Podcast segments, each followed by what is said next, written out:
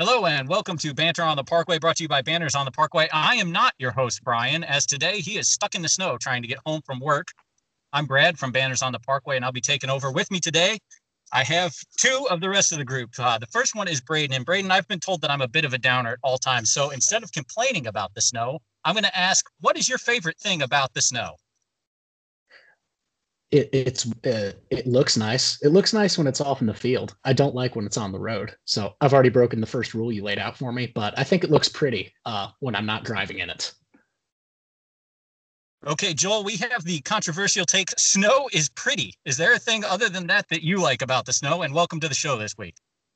Uh, thank you. Uh, I spent like three hours shoveling driveways in my neighborhood yesterday, most of which was spent in my own because I piled it on opposite sides of the driveway to make forts for my kids, and then they ran back and forth doing some weird approximation of a snowball fight that was usually kick the other guy's fort and then have him tackle me.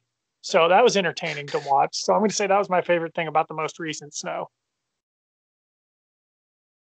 That's good. And I, I liked the subtle, I shoveled my neighbor's driveways in there. That was good too. Here at Banners on the Parkway, committed to community service. Um, I don't like the snow, but I'm not going to rain on everyone else's parade because I know a lot of people, especially those of us li- or those of you listening down in the Cincinnati area, are really enjoying the snow. After like the 80th inch of the year, it gets a little bit old. In basketball this week, speaking of people who have gotten old but aren't really showing it, uh, Chris Beard last night, Texas Tech coach, went absolutely crazy after some calls that he did not agree with. Um, thankfully, he had the master of going crazy after calls that he did not agree with, Bob Huggins, right there to witness the whole thing.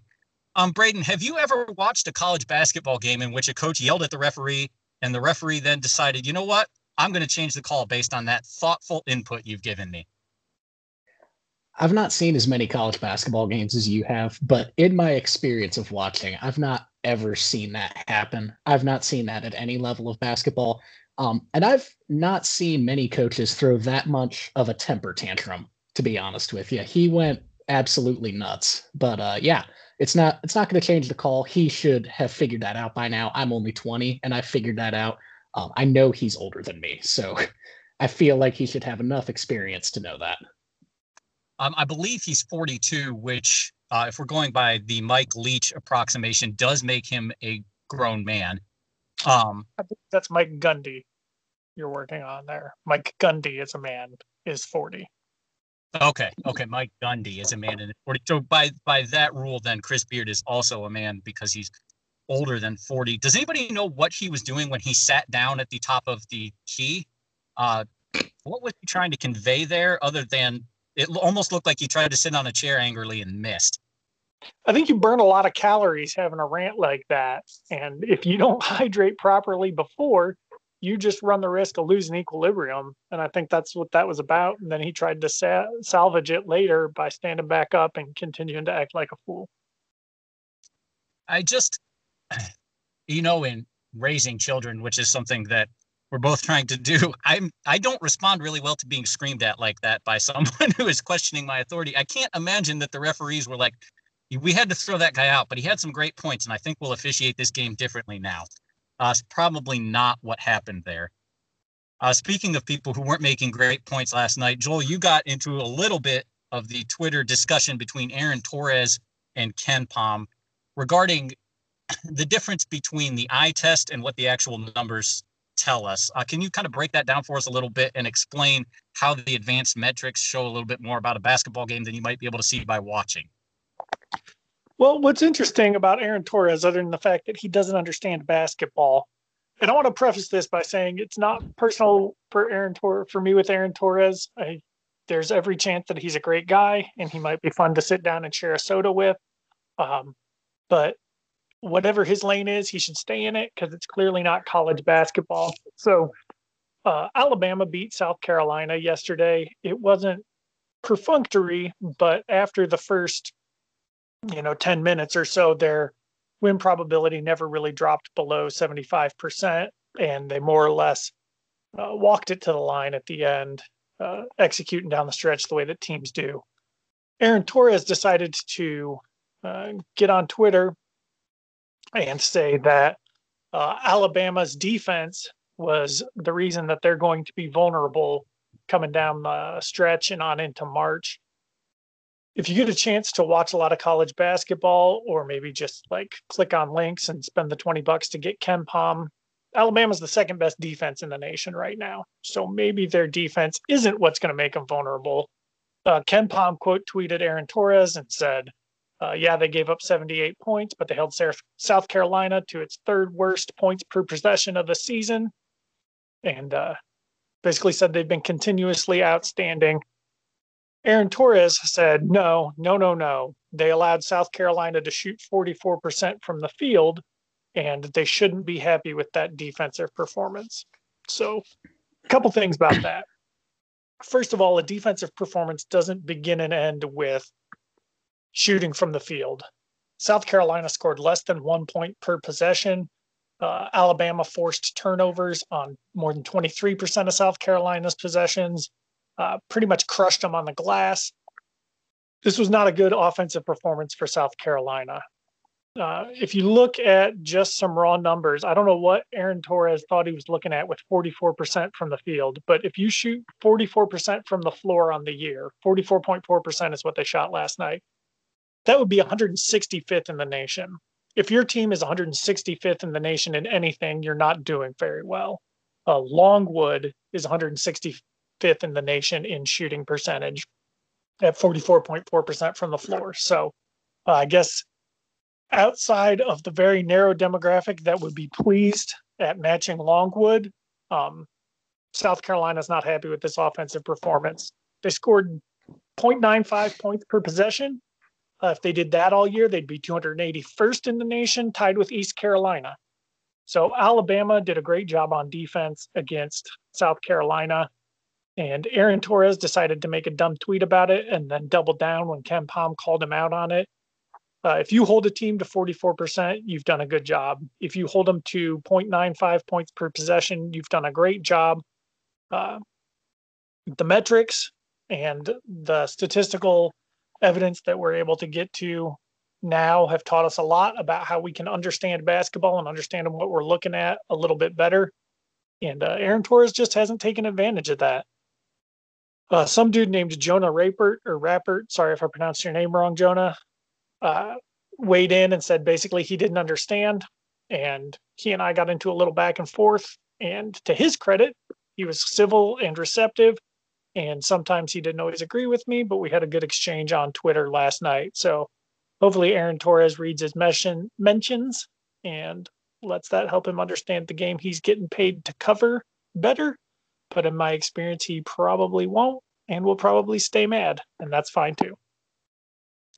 And that's how Twitter and exceedingly America works. Braden, I don't know if you got to see the end of this game, um, but Nate Oats did something that I thought was a brilliant coaching move. South Carolina was inbounding the ball down three with 2.3 left under Alabama's bucket. So they had the ball in their own offensive end. Nate Oats did not guard the ball and doubled anybody who came open outside the arc. He left all of his defenders outside the arc and forced South Carolina to inbound to lay it up and only take the two. Have you seen anything like that before, Braden? I don't know if I've seen that exact thing before. I I believe that's a great move there um, because we all hate when somebody says you don't need the three here, and they actually do. So he clearly uh, knew the situation, knew that a three is what it's going to take. But I've not seen anything uh, that uh, I don't know if gimmicked is the right word because usually they'll put somebody on the ball or they'll leave somebody by the rim uh, just as an extra safety. So the fact he leaned all the way into that no threes approach and doubling anybody who's open, um, that's I mean that's a little out there uh, as far as what most coaches actually do. But I think that's a great move. I think that's a great move, and I've not seen a whole lot of stuff like that. And the announcers did say, "Oh, you know, you take the quick here, two here, and you still have a chance." Um, of course, South Carolina took the quick two Alabama then made the free throws, and South Carolina had 1.8 seconds to try to heave the ball 94 feet and get it in the hoop. When South Carolina made that two pointer, they increased their win probability to 8.1%. So I think that uh, definitely the move. Anytime you can increase your win probability to 8.1% rather than tying the game, that's the move you got to make. I really thought that was interesting and uh, intelligent coaching from Nate Oats there because he showed that he knows what the numbers do say. We've not gotten to see any interesting or intelligent coaching from Travis Steele this week because once again, Xavier's basketball team is not playing basketball.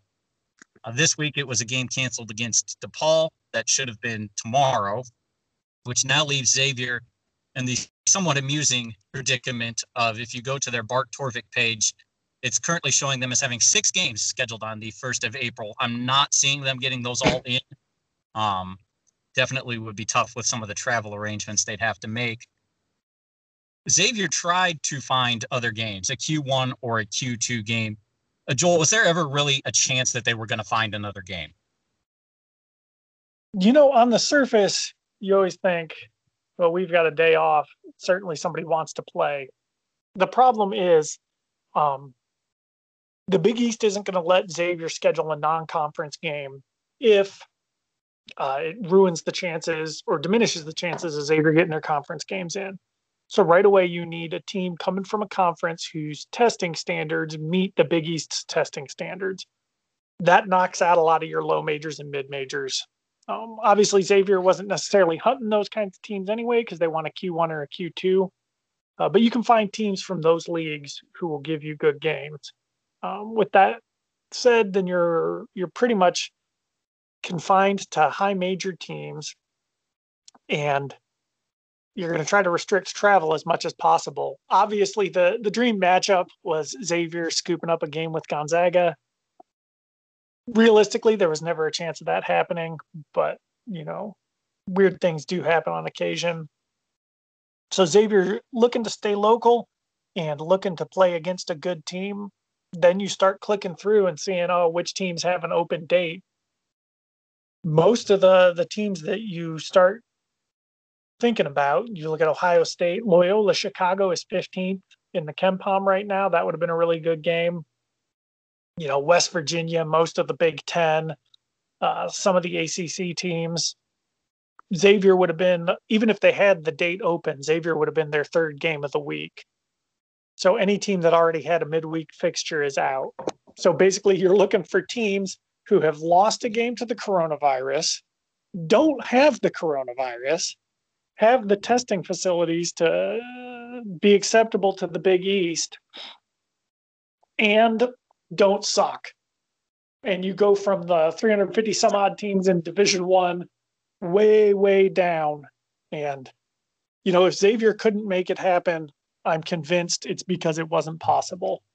Uh, one thing Xavier does as well as anybody in the nation is schedule.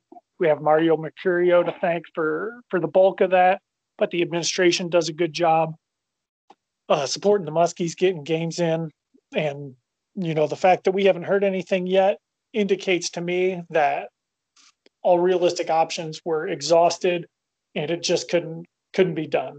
But I'd like to thank everybody on Twitter who tagged Mario Mercurio into the news that Gonzaga had their midweek game canceled after their BYU game. Uh, much like Travis Steele and Transfer News, you gotta you gotta get these guys into those mentions on Twitter, or else they're just not going to be aware of the things that are going around in the uh, greater D1 atmosphere. So good work. Keep those heads on swivels, Xavier Twitter. We might get another chance to uh, make this season for our favorite team. And don't forget to tweet at your favorite 17 year olds also. Um, that goes over well all of the time. Um, this for, is probably for reference, Brad's talking about recruits there not people you're counting down to their 18th birthday for other more nefarious reasons. Just, I'm confident none of our listeners would have made that mistake. But uh, FBI, if you're looking here, look elsewhere. we might have some young listeners who are caught up in in those hormones and everything, and haven't had the life beat out by shoveling sidewalks for three hours. Just watch the back across them then. Um, Xavier is not yet back fully practicing. They're supposed to start tonight have full practice again tomorrow. Um, Braden Xavier's 11 and 2 on the season, 4 and 2 in the Big East. As things stand, they're hopeful of getting five, six more games in. you know, it's hard to say at this point. The full schedule would be seven. We've not heard anything about Connecticut on Saturday, assuming they're going to play. How do you see Xavier setting up for the NCAA tournament right now? And what do you think they need to do, if anything, to cement a bid? Cementing a bid is obviously going to be uh, a bit of a challenge, just getting good games in. We've talked about that on Twitter a lot. And looking ahead at their schedule, the big games coming up, the only two Q1s we have left on the schedule that are actually on the schedule are at St. John's and hosting Creighton. So those will be two big chances to get high quality wins. Connecticut comes to the Cintas, like you said, on Saturday, or at least they're planning on it. That's a Q2 game. So if we can get those games in, those would be very big. Um, in the bracket matrix, X is on 96 of the brackets, as low as a 12 and as high as a 5. So I'm confident that the resume we've got right now is good enough. Um, adding to it would obviously be really good. And, you know, losing a game like Butler or Providence right now would look really bad, or Georgetown, that would look just terrible because they're steamed garbage. But the way it's looking right now, X's resume is good enough to get him in. Um, they're mostly projected around that eight nine area, so that would be pretty decent. Uh, but yeah, those remaining games, Connecticut, St. John's, and Creighton are going to be the big ones that we really want to get in and really want to get wins in those, and then just avoid the pitfalls in the other ones. But the way it's stacking up right now, it it should do, but getting a few more in would definitely do us good. What were you uh, thinking on that, Joel? just looking at the bracket bracket matrix, uh, Brandon pointed out Xavier's in 96 of the brackets they have. They only have 97 right now. The only one that they were missing was somebody called JSB bracket.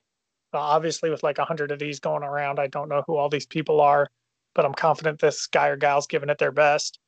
Uh, that was updated on the 9th for the bracket matrix. JSB has since put out a bracket uh, today that has Xavier as a seven seed.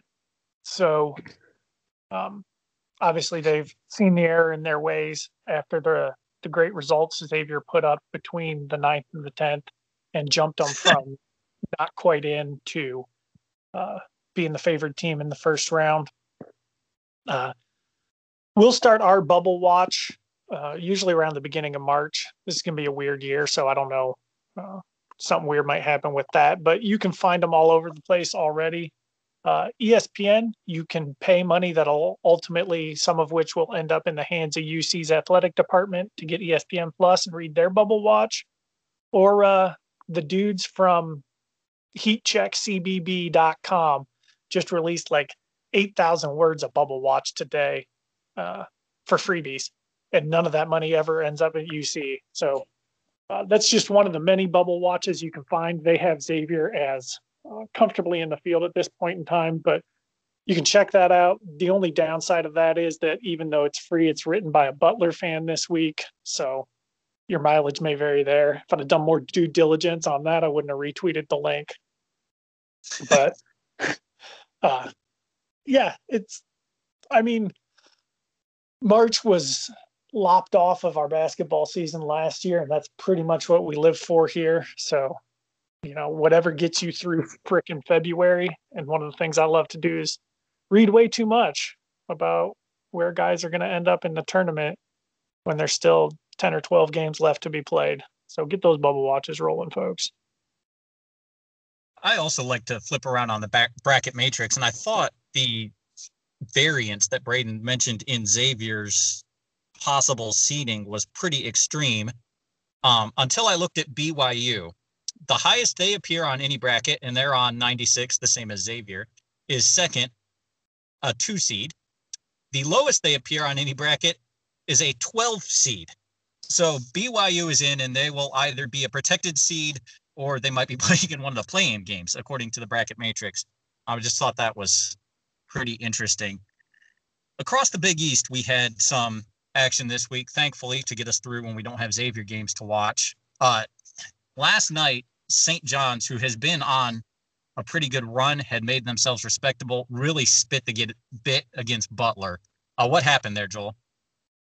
Uh, well, they played a team they should have handily and instead lost to them. Uh, I think you know, reasonable people vary on whether Butler sucks or sucks a lot. But one of the things that I think that they did pretty well was identify a matchup of the point guards as something they could take advantage of. So obviously, it's no uh, mystery that St. John's is going to try to speed you up, try to make you pass to guys you don't want to pass to, uh, maybe make you do something crazy like inbound the ball to your seven foot center when you got to go the length of the court in four seconds, and generally try to make the game hectic.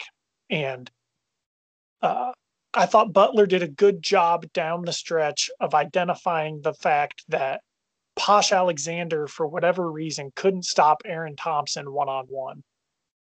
And they managed to get the ball across half court, ISO Thompson on Alexander, and let him go to work. Uh, I'm not a huge Aaron Thompson fan. I think somebody on this podcast referred to him as a pretend basketball player. I'm not sure I would go that far, but the man basically doesn't have a jump shot. And you know, he's he's good for two things, and that's ball security and passing to guys who can make baskets. And he put 17 on Posh Alexander's head. Uh, basically, the last play regulation for Butler, they cleared out for Thompson, ISO'd him on Alexander, uh, he drove. Alexander stopped him. He hit him with a little hezo, and uh, Alexander more or less nodded off on his feet, and Thompson dribbled right past him for an uncontested right-handed layup, which he can make. And he went ahead and proved that.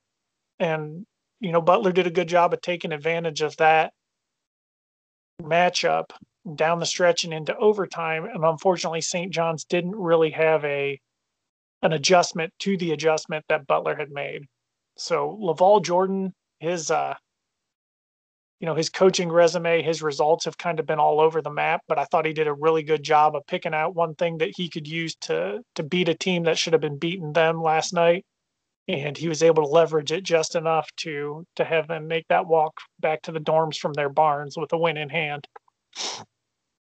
And that ultimately is how you end up getting wins in a tight conference is picking a matchup that you can exploit and then winning. People who don't do that include Ed Cooley, Braden.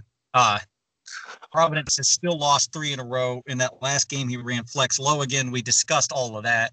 Um, they are most likely out of tournament contention unless they do some serious work. Marquette um, managed to knock off Butler since the last time we talked, but then they lost to St. John's. What do you see? Or I'm sorry, they lost to Creighton. What do you see happening here in the Big East, Braden? I see it being a, uh, it's still a very tight conference, obviously. Um, but you do see the teams on top, like Nova, Creighton. Uh, I think Seton Hall, to a certain extent, is one of the better teams in the conference right now.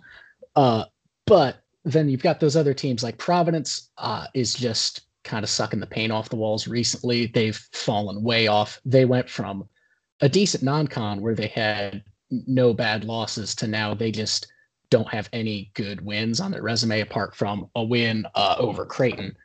But now they've dropped games to Georgetown, St. John's, and uh, Marquette, which Marquette's also uh, sinking like a stone. But the conference right now, uh, at least in the net, they've got we've got four projected uh, teams. That's Nova, Creighton X, and Seton Hall. Um, Connecticut is just outside of that. Um, they it, it, they've looked a little bit off recently, obviously without Bouknight. Um, they've had a few guys stepping up and taking more scoring roles, but they're still kind of trying to find their way without him. Uh, St. John's, they've they've been good recently up until that pitfall against Butler, but they might be able to crack it. Um, you just you just don't know at this point. It's going to come down to what games they can get in and if those games they get in, uh, if they can get solid wins, they've still got X, Nova, and Seton Hall, so they've got chances.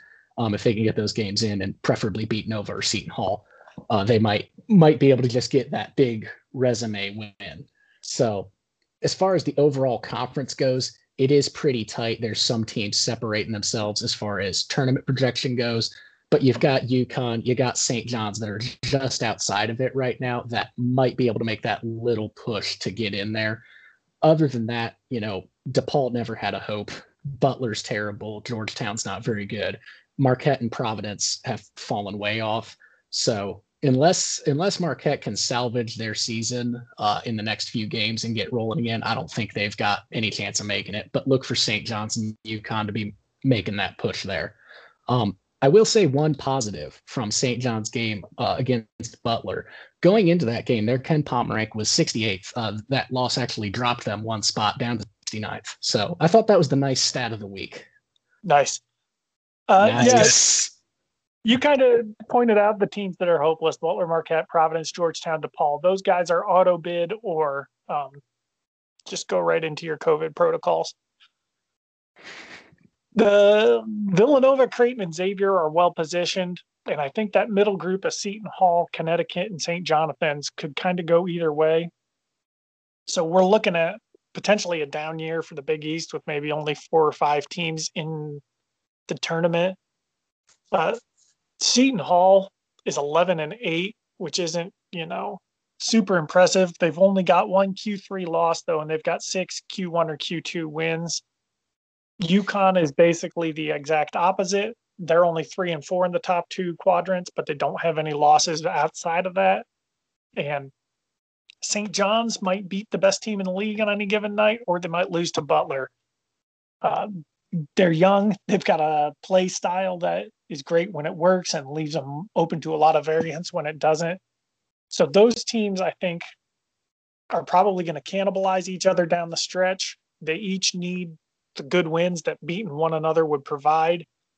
And, you know, it's hard for me to see unless there's a, you know, an interesting kind of combination of results that gives them each good wins without beating each other up too badly. I don't think all three of them could make it, but I think each of them individually has a reason for their fan bases to believe that they can make the run and end up in a, a decent position come selection Sunday.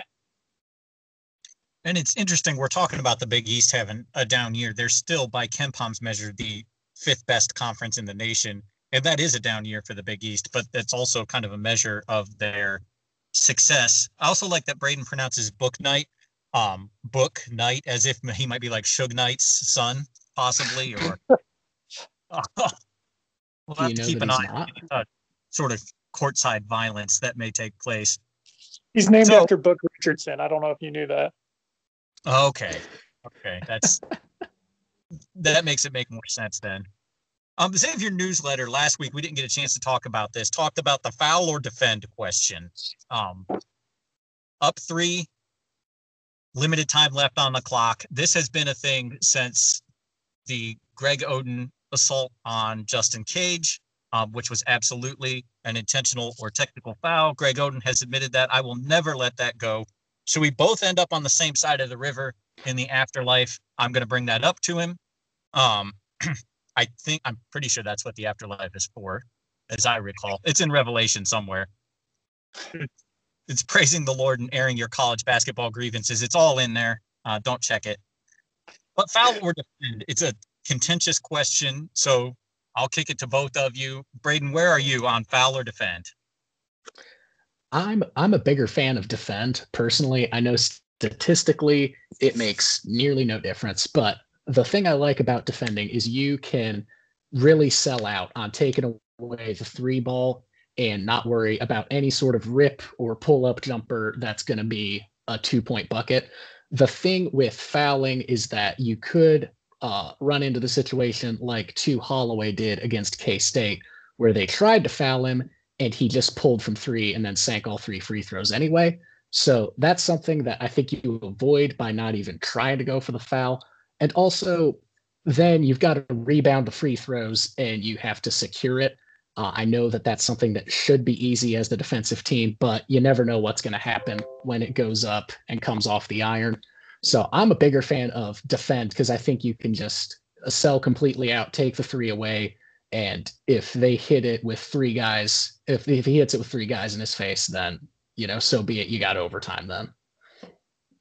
I think uh, it's a situational thing.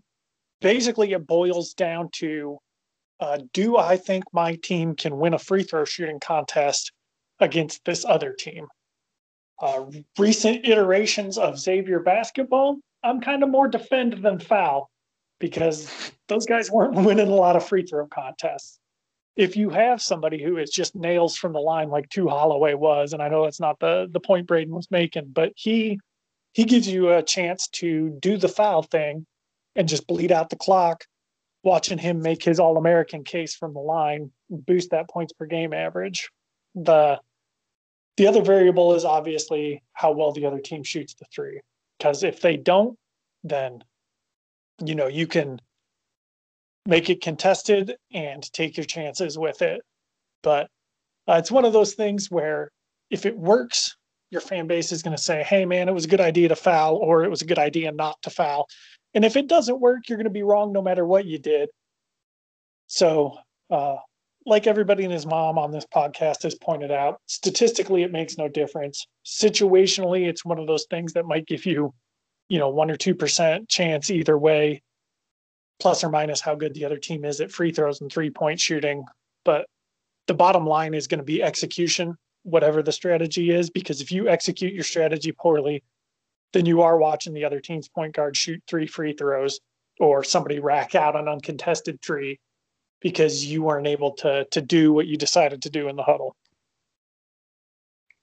And for anybody who has not had a chance to look at the statistics and is listening, basically either way, you have a higher than 90% chance of winning once you've worked yourself into up three with three to four seconds to go. Your chances of winning are based are about eight tenths of a percent higher to one and a half percent higher if you defend. So, like Joel and Braden have both said, that is statistically meaningless um, in the last three seconds of a college basketball game. I personally am a fan of defending because I would that to me feels like winning the game actively rather than um, passively. And I just always like my chances defending. Um, I'm also personally a fan of the refs calling Greg Oden when he two arm shoves somebody into the basket stanchion, um, causing an injury, and that being clearly a foul, and my team then not winning the game. But that I guess is beside the point, and I've clearly moved on.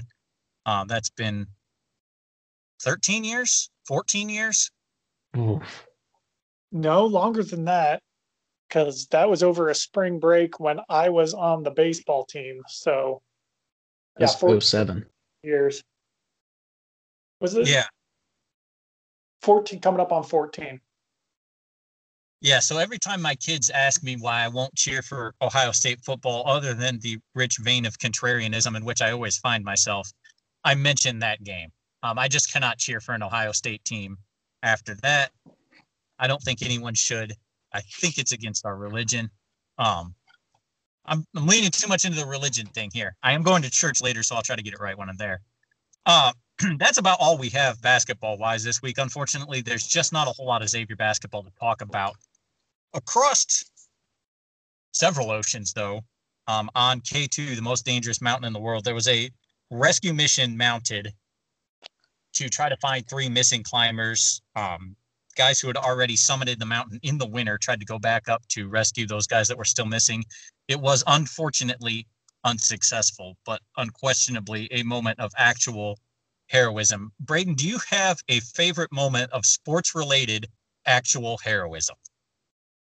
I do actually. Um, throwback to the Ivory Coast. Um, they were going through a time of civil war in the early 2000s with the 2006 World Cup coming up, and their their team uh, that was trying to qualify was their own golden generation. They had uh, Drogba, Yaya Toure, Salomon Kalou, bunch of very talented uh, soccer players.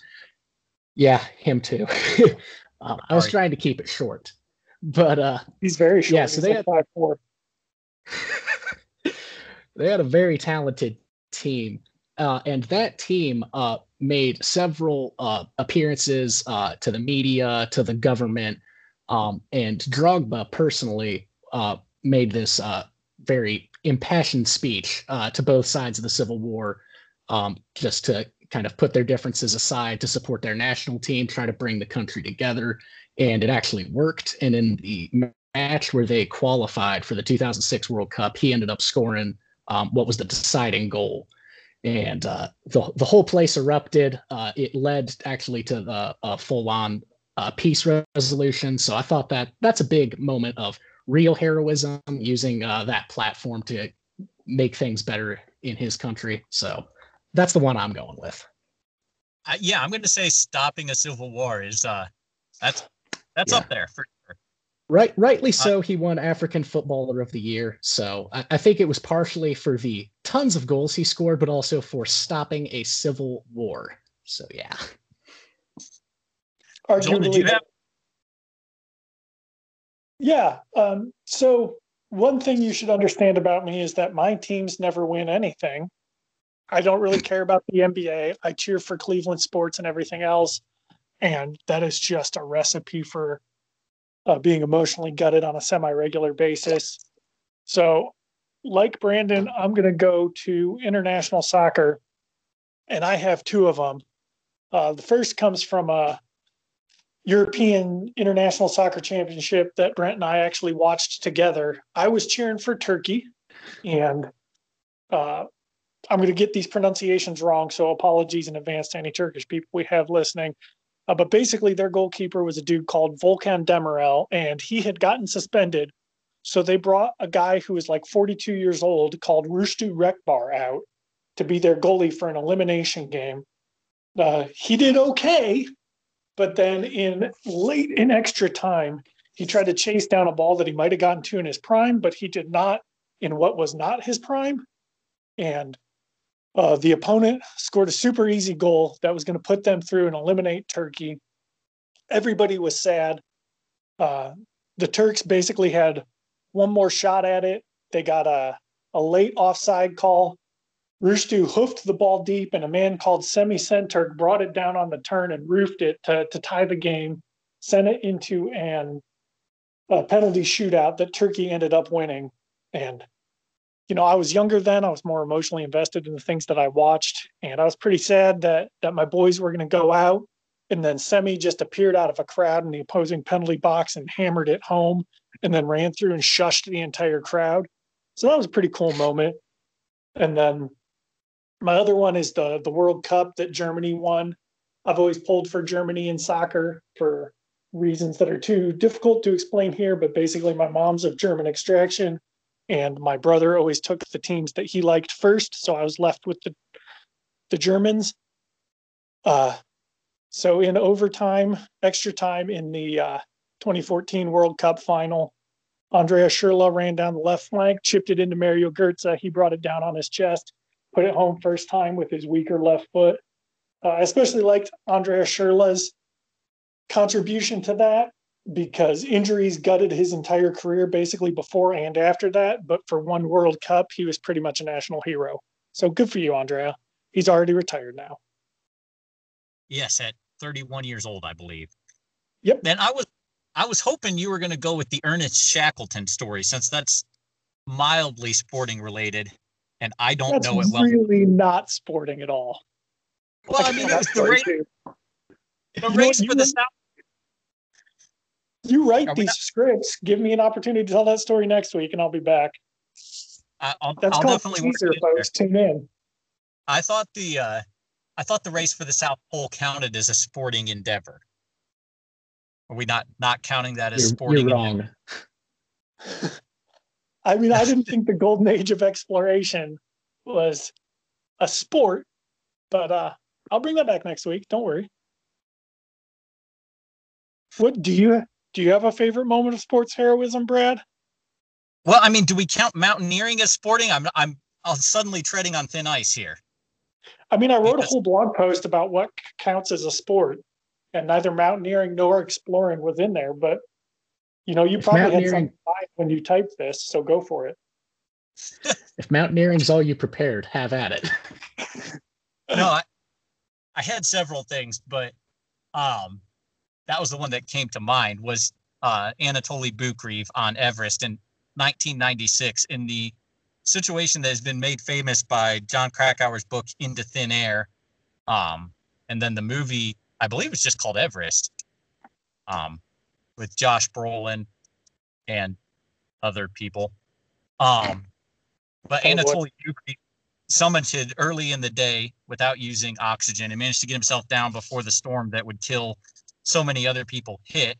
Um, was in his tents at the camp resting when he realized something was going on, left a tent to go out and try to find other people still without any supplemental oxygen and in the death zone on Mount Everest. Couldn't find other people, came back, rested, and then went out again. Um, and was able to find some people and bring them back to safety, several of whom uh, owe their lives to him now, despite the fact he has he passed on, I think, six years after that in another mountaineering accident. I will grant that that is on the very edge of sporting. How about we go with athletic endeavor? Um, that is always just stuck in my mind. I read that book uh, probably once a year just to remember it. Speaking of happier things, Xavier is supposed to play on Saturday against UConn. At this point in time, we have not heard any sort of um, late breaking COVID news that would cancel that game. Uh, Travis Steele has said today that the Musketeers do intend to play. We've not heard anything out of UConn that would suggest that they don't. Hopefully, this will be the start of a fun new Big East rivalry. Um, UConn was led by Suge Knight's son Book. Um, he is injured, but uh, they still have a good team. They have also been missing several games. They've played twice since the 26th of January. They beat Butler and lost to Seton Hall. That loss to Seton Hall did come on Saturday the 6th, so they'll only have been a week without a game um, as compared to Xavier. Should be a good game. We will have all the coverage of that and hopefully be back for a podcast in which we can actually talk about basketball next week. And we'll see you all then.